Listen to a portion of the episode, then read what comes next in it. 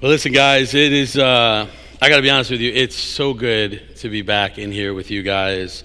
Um, we were away for about a week or so. It felt like we were gone uh, for a couple of months. But before we get started, can we just give God a hand clap of praise this morning? Uh, God is so amazing, He's so good. Uh, I just wanted to take a moment just to give Him some praise, for He is worthy of our praise. Amen. I'm glad I got an amen for that. Amen. So, what you guys uh, just saw there, that two minute clip, was about four hours worth of walking that we did. Um, so, my wife and I and, and Alex, uh, we went away last week. Uh, we just got away. We needed a little bit of rest and um, just some time of um, just being uh, blessed and poured into. And, and we did a little ministry work too. And so we went out and we did a three state tour. We went to Chicago, Illinois. We went to Winfield, uh, uh, Indiana. And uh, we went to Williamstown, Kentucky. And that's uh, quite a trip and some traveling we did. Um, but we ended up in Kentucky to go see Noah's Ark. And I got to tell you, uh, if you've never, has anyone been there? Has anyone ever seen it? Wow. Amen. Okay, that's great. So we got a couple people who've been there. I got to tell you, it's nothing like you have ever experienced in your life. When, when you talk about the Bible really coming to life before your very eyes, it is awe inspiring. The, short, the sheer magnitude and the scale of the ark can simply not be put into words. When you read the dimensions in the scripture and they're just numbers on paper, but when you see the scale of it, you realize that we serve a God who makes the impossible possible. Can I get an amen? Amen. It's just hard to grasp and understand. And as Rosa and Alex and I, we walk through this, and you, you start on the lower level, you work your way up, and you come back down uh, as you walked in there, the, the, my takeaway at least was that we serve a God who is so, so patient. He's so uh, enduring and long suffering, that he's so gentle and kind. And more importantly, and most importantly, he's so loving. But what I also realized, and this is the fullness of who God is that he was righteous and he's just. And so, as, as, as we kind of took this tour, there was a scripture that stood out in particular um, that I read that day, and it was from Genesis chapter 6, verse 5, where it says that the wickedness of man was great. That his every thought, his every intention was evil continuously. Sounds a lot like today. And so I got to thinking uh, a lot about it, and um, I asked myself as I as I walked through it and we got to the end, and of course, the entire message takes us to the message of the cross. The entire ark experience leads you, as the entire gospel does, to the message of the cross. And I asked myself as we reflected on it, what have I done? God, what did we do? What did we do to ourselves? What did we do to this world? What did we do to you? And so, as I sat there just contemplating, and even on the drive home, because we were staying in Indiana, so Kentucky was about a four and a half hour one way drive, a lot of driving that day, all I could think about was as my heart grieved, what did I do? And it got me thinking about this idea, this topic of the calling to repentance. You know, as I read that ark story, as you go from creation to the fall of man uh, to this rebellious world and God wanting to destroy all of his creation, all I could see was God's people running from Him, rebelling from Him, and God continuously calling them to return. And it got me just thinking and contemplating about this idea of repentance. I'll tell you a quick uh, dinner time story. My children normally inspire most of my stories for those of you who haven't been around a while. okay. Uh, so, uh, my family were sitting down at dinner about a month ago or so um, before we went to the ark. And Jessie, here, my daughter, she says, Hey, Dad, I don't know if you heard, but um, Kanye West just um, released uh, a new album. And I'm like, Yeah, I don't care. I don't, I don't really listen to Kanye anymore, okay? It's not, okay, yeah, whatever. She goes, she goes, no, Dad, no, I'm serious. Hey, you'd be interested. He just released an album. It's a gospel album. Okay, yeah, yeah, right. Yeah, yeah, right. Okay, if you don't know Kanye, he's a rap artist. Uh, if you don't know him by his music, you probably know him because he's married to Kim Kardashian. And so Jesse says, No, no, Dad, really, he gave his life to Christ and he made a gospel album. Okay, honey. Okay, so the first song that she introduces me to from his album was a song called Closed on Sunday. okay, it's called Closed on Sunday. Now, this is kind of funny because this is his artistic creativity and how he worships the Lord, I suppose. But his song is comparing how much he loves God and comparing it to Chick fil A. So it's closed on Sunday. Okay, all right. Stop looking at me that way. It's, um, it's not exactly my cup of tea, but I got to be honest with you. Um, I had to repent because I questioned someone's repentance and receiving of the Lord. Now, who am I to say? And who am I to judge? And so I gave it a shot and I listened to the entire album. It was 12 songs, all of about 30 minutes of music. it's a short album. and I got to be honest with you, uh, although I questioned his repentance and his acceptance of Christ, I got to be honest with you, although his music is not my cup of tea, his theology and his music was solid from the abundance of the heart. The mouth speaks. And so I don't really know if Kanye's saved. I don't really know if he's born again. And quite honest with you, it's not my position to judge or to make that determination. I just pray for the man. And I believe in these last days, God's going to be saving a lot of celebrities and a lot of people that you wouldn't think he would save. But who are we to judge? Amen. And so um, I asked myself as, as, I looked at that and in combination with that conversation and our ark experience, I started to ask myself about repentance. And I said, Lord, what does it mean? What does it look like? What does it sound like? What does it feel like when we're repenting or when we have repented? So help us answer this question today, I want to take you to the book of Luke. And I want to examine to you. We're going to pray in a minute before we get into the word. But this is a story that I guarantee you almost everyone in the room today is familiar with. It's a story of the prodigal son. Now, again, this is a story you're probably familiar with, but I'm going to present this today to you in a somewhat interesting, but I think biblically sound perspective. But before we do that, let's pray. Father, we thank you today for bringing us into your place through your Holy Spirit, through the righteousness and blood of Jesus, allowing us into your chambers, that we may worship you today, Father, in spirit and in truth. Lord, I ask that you open up the pages of your text and you open up our hearts to receive everything that you are going to speak today. I ask that you write this text on the pages of our heart, Lord, that when we leave this place, we're leaving it different than how we entered it. So I thank you today, God. We thank you for the reading and the revelation of your word, and the people of God say, Amen. Now, when we, when we um, read that title, The Prodigal Son, Tradition has told us that this is a story about the wayward son, about the one who strayed. But I want to present something to you that I think is more linguistically and biblically accurate.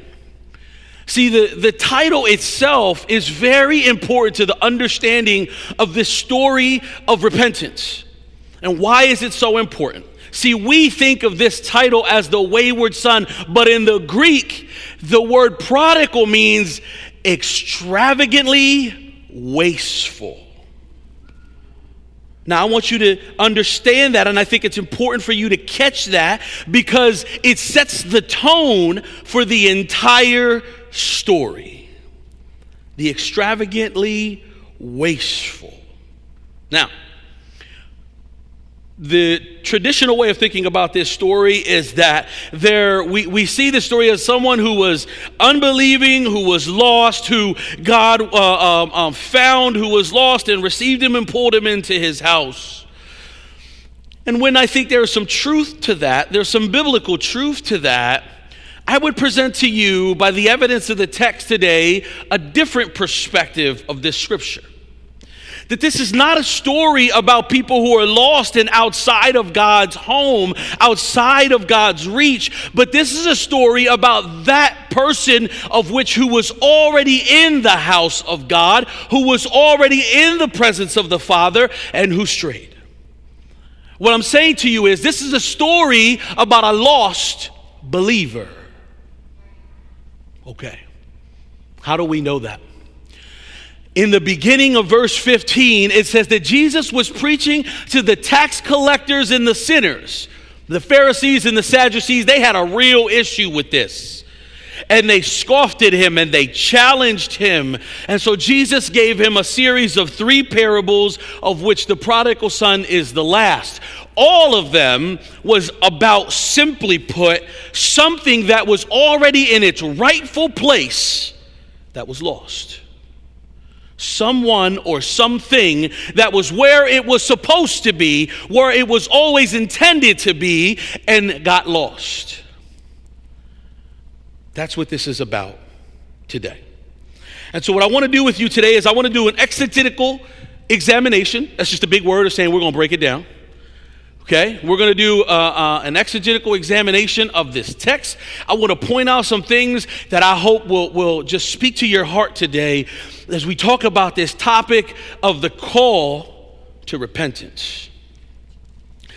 We're going to go to, we're going to start in verse 11. So if you have your Bibles open, we're going to read from Luke chapter 15 we're going to start in verse 11. We're going to go to verse 24. We're going to read through this quickly and we're going to dive into the word. We're going to dissect it. I'm going to pull out, I think, some great nuggets of revelation that I hope you can take home with you today. Amen. All right, again, Luke chapter 15, starting in verse 11. I'm reading from the New American Standard. Whatever you have is just fine. If you have your Bibles electronically, you can turn to that version. But whatever you have will get us to the same place. It's just fine. Starting in verse 11. You know, I like to read the text, I like to pour in the word into you. It says, starting in verse 11, and he said, Jesus said, the man had two sons. The younger of them said to his father, Father, give me the share of the estate that falls to me. And so he divided his wealth between them. And not many days later, the younger son gathered uh, his, his things together and went on a journey into a distant country, and there he squandered his estate with loose living. Now, when he had spent everything, a severe famine occurred in the country, and he had began uh, to be, uh, I'm sorry, lost my place, in that country, uh, and he became impoverished. So he went and hired himself out to one of the citizens of that country and he was sent into the fields to feed swine. He said he would gladly have filled his stomach with the pods that the swines were eating, and no one was giving him anything. But when he came to his senses, he said, How many of my father's hired hands have more than enough bread? But I am dying here with hunger. I will get up and go to my father, and I will say to him, Father, I have sinned against heaven and in your sight. I am no longer worthy to be called your son. Make me as one of your hired men. So he got up and came to his father. But while he was still a long way off, his father saw him and left and, and, felt compassion for him and ran and embraced him and kissed him. Verse 21. And the son said to, him, said to him, Father, I have sinned against heaven and in your sight. I am no longer worthy to be called your son. But the father said to his slaves, Quickly, bring out the best robe and put it on him, and put a ring on his hand and sandals on his feet, and bring the fattened calf and kill it, and let us eat and celebrate. For this son of mine was dead and has come to life again. He was lost and has been found. And they began to celebrate. Thank you, Lord, for the reading and revelation of your word. Amen. Now, let's take a look at this text. We're talking about the idea today of repentance. Remember, I asked you, what does it look like? What does it uh, uh, sound like, feel like? We're talking about repentance. But it's important for context. So, in the beginning of this passage, it said the man had two sons, and the younger son, it says here, asked for his inheritance.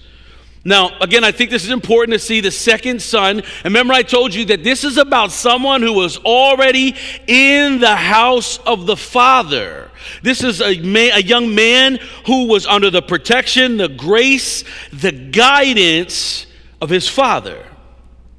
See, and in this story, normally, as we understand in the patriarchal society, the firstborn gets a double portion of the inheritance of the father. And the second will get a third. So two thirds to the oldest, a third to the next. And so here's the second son he would have get uh, in the in the presence and the splendor of his father he would have been entitled to an inheritance of a third of the property of his father what's interesting here is that in this story the son says something really interesting he says in this text what would equate to this he says you know what dad you don't really mean that much to me. You're not that important to me at this stage in my life. So, you know what I want to do, Dad? You know what I want you to do? Because you're really not that important to me. He says, I just want you to give me what I'm entitled to. But you know what? I'm willing to take less just to be away from you. I'm willing to settle for less than my share, but give it to me now so I can go do what I want. This is what he's saying in our understanding today of this text. This is the equi- equivalent to what this young man is saying to his father in those biblical times. So he says, Fine. The father says, I love you so much that I'm going to honor you. I'm going to honor your wishes. And if you want to settle for less, that's fine Now you have to understand less is significantly less. He would have been entitled to a third of the inheritance. And what we understand about those times is, is if this really happened, that he would have not gotten a third, he would have got a third of a third. He settled for so much less so that he could leave the presence of his father and go do what he wanted to do. You know, there's actually a really popular commercial that actually echoes this very sentiment. I'm going to read, I'm going to say the tagline, I bet you you know exactly what company I'm talking about.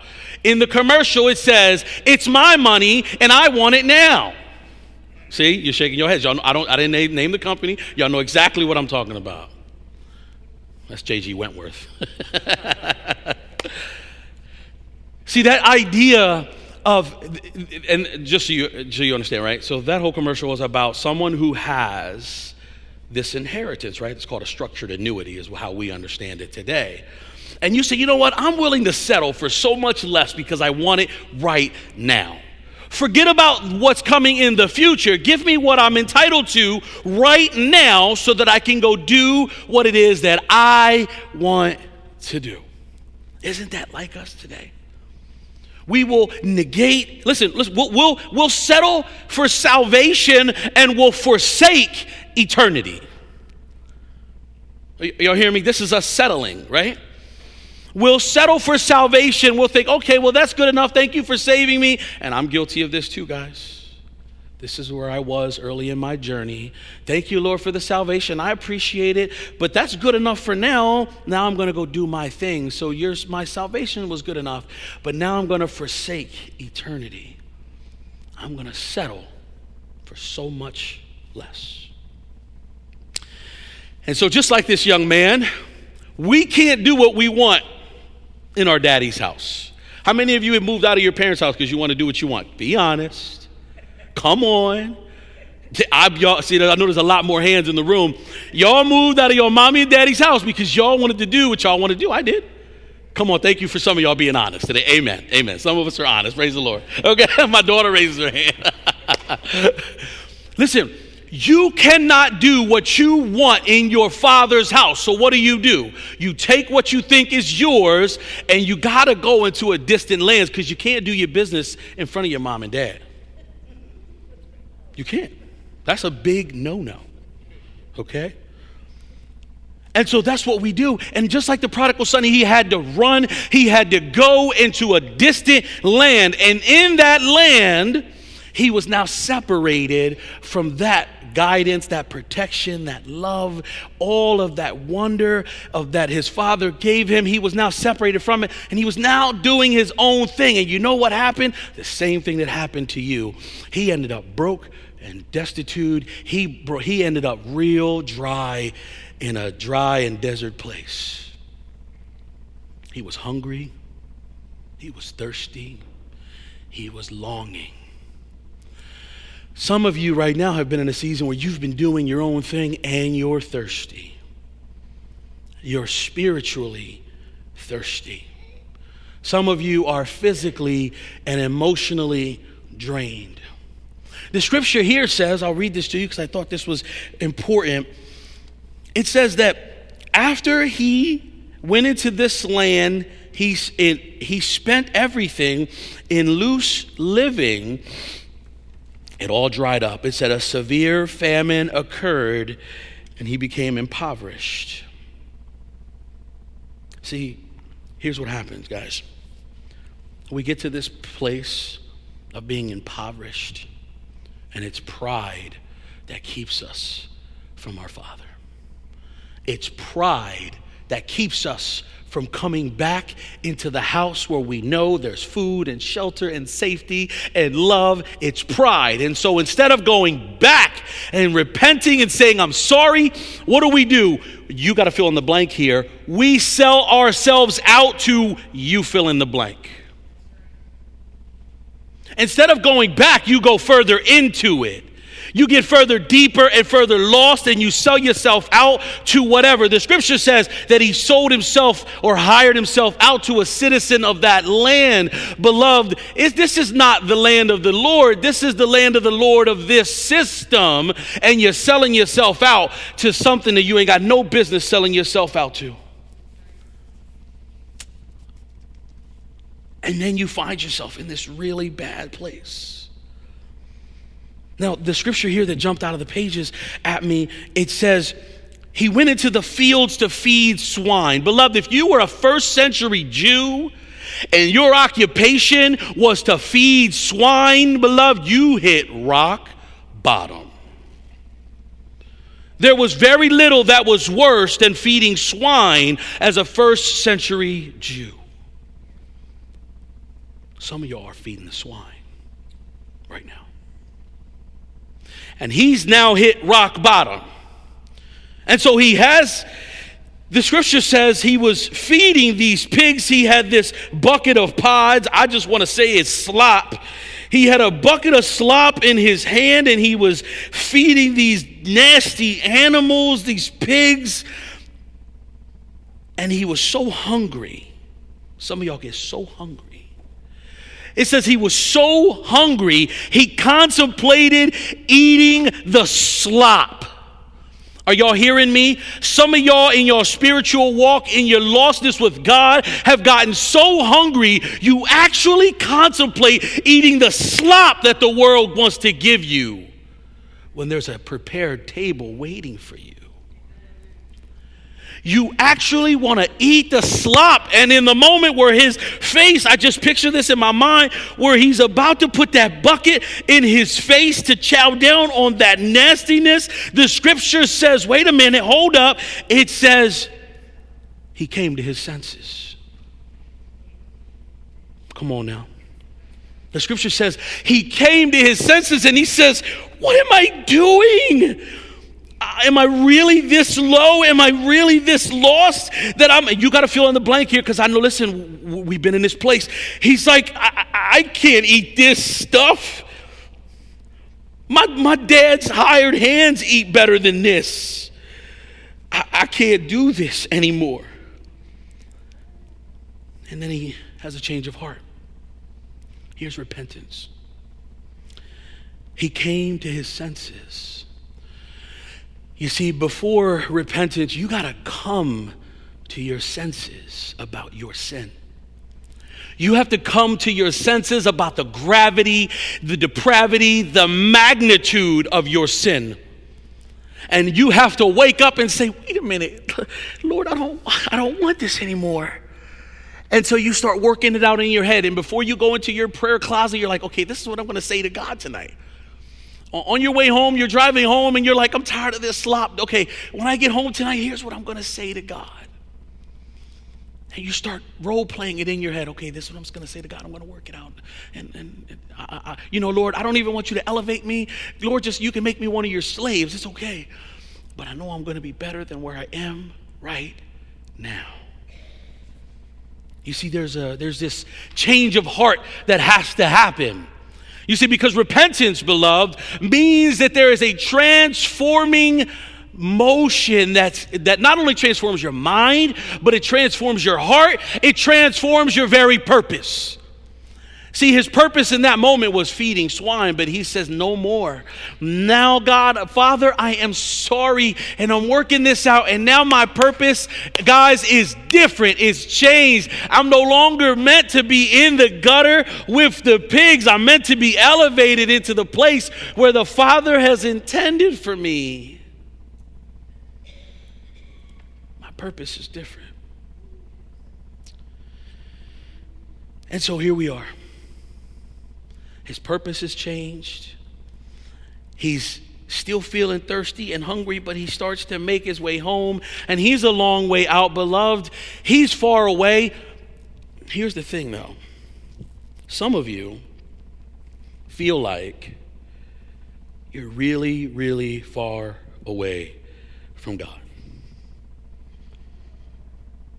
Some of you will feel like you're this far away. And you're like, I don't know how I'm going to get there. Some of you might be a little bit closer. Maybe, maybe you're right here. Some of you might be a little closer to God. And, and then we get to this place where we feel like there's just something in front of us and we just can't move it. And we try to go around. Some of us will stay right there, others will walk around it. And we'll get a little bit closer. And I'll be honest with you guys, it doesn't really matter how far or how close you are when you're running from God. What matters is that you turn around. It doesn't matter how far you are, you just have to turn around. What I love about the text is it says that while he was still a ways off, it says the father saw him. And the father felt love, he felt compassion for him. And what did the father do? While he was still a ways off in a most undignified manner for an elderly Jewish man, he ran to his son.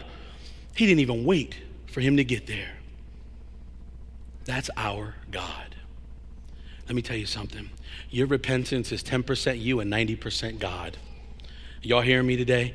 Your repentance is 10% you and 90% God. What do I mean by that? You wouldn't even repent if it wasn't for God and the Spirit of God in your heart. You wouldn't even repent, but you do have to make the choice to turn around.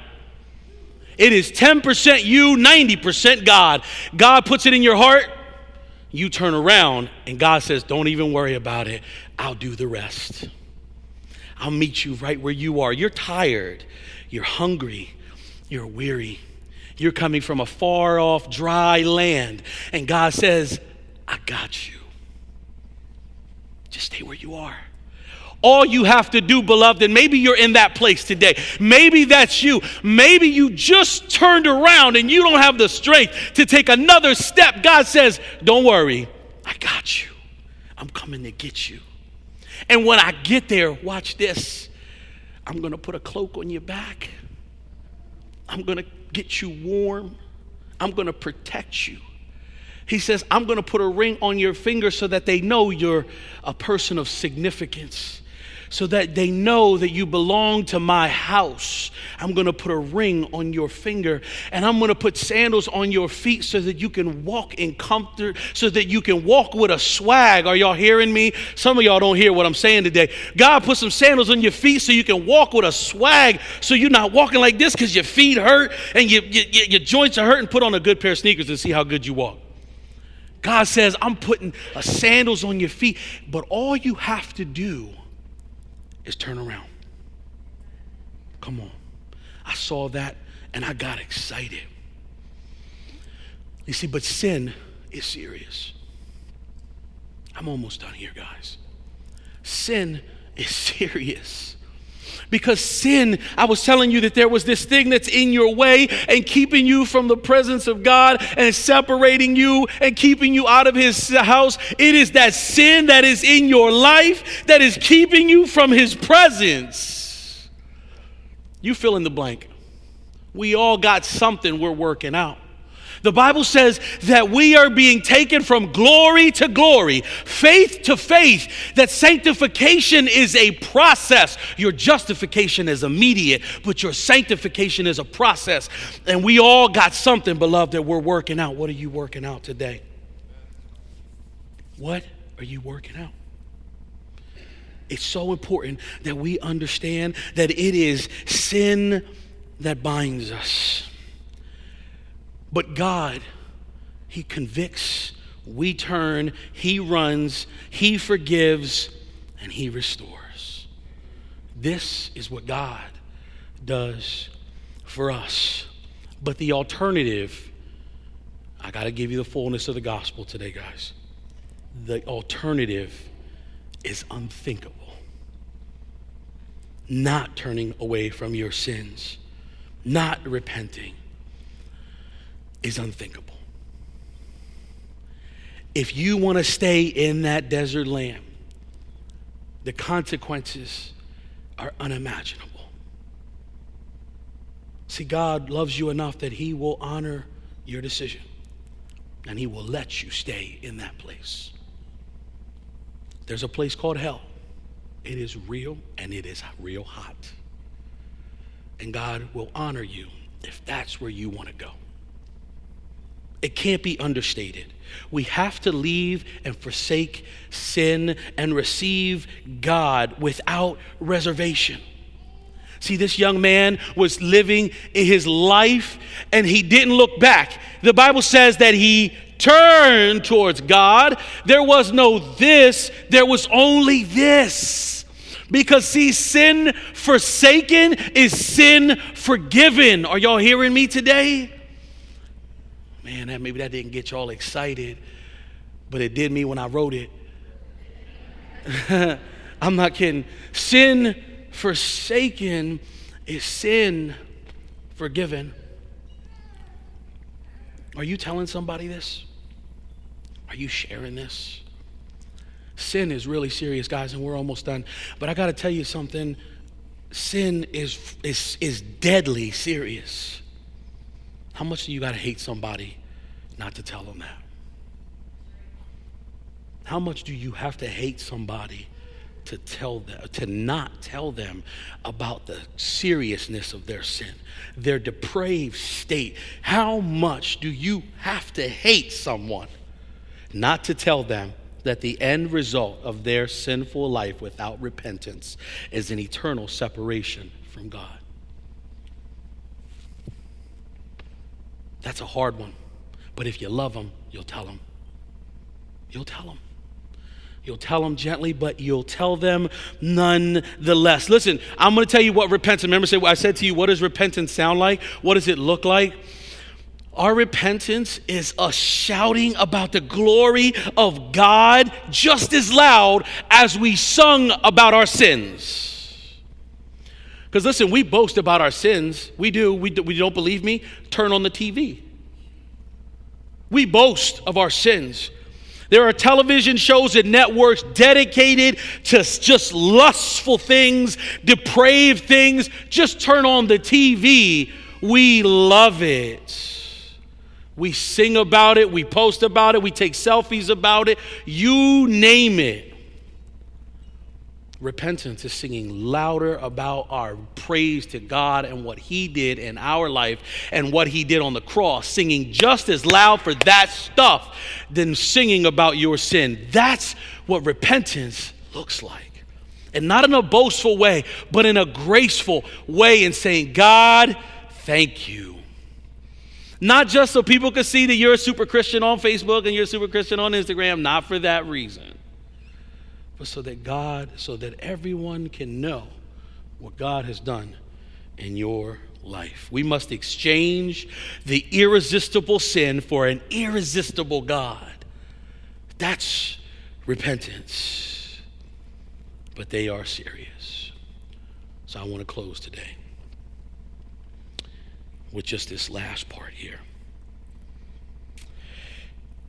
The scripture says, after he was tired, and I'm going to paraphrase a little bit. It says, after he was tired of all of his livings, after he contemplated what he was going to say to his father, and ladies, Joanne, Nana, thank you for that word that you guys gave earlier.